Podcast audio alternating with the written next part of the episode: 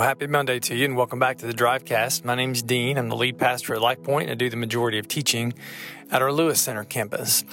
This week, as we're continuing to study through Revelation, today we're looking at Revelation chapter 12 and mainly verses 13 through 17. And what happens here is that the enemy, the serpent, who's part of Team Dragon, if you will, um, as he wars against Team Lamb, he goes after the woman. And this is really a cosmic look in some ways um, at what happened at the birth of Jesus. We've talked about this a couple of times in our church's history about um, how Satan went after Eve and Joseph in different ways in the Christmas narrative.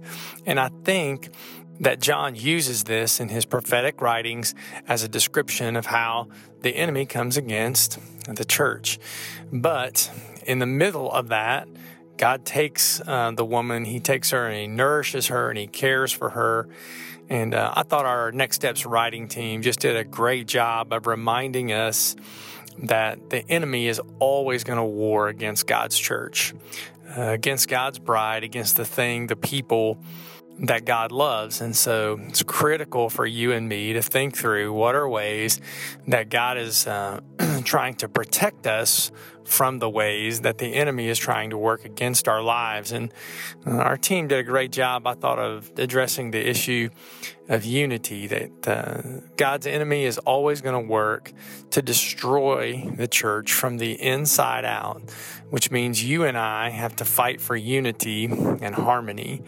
Um, the scriptures say that as much as it is possible with you, be at peace with all men. So that means in our relationships with one another, we have to serve one another and put one another first. We have to believe the best about one another. And when there are moments where there's conflict, when there are moments when there's a lack of understanding, instead of making assumptions, we have to do our best to communicate to one another uh, and to seek harmony and unity. That keeps our vertical relationship with God clean and clear, and it keeps our horizontal relationships with one another in the same vein. So I'm going to pray for that spirit of unity um, for us. I'm going to pray that God would give us eyes and ears to see ways that the enemy uh, is trying to bring a sense of disharmony or division into our lives, into our families, into our work relationships.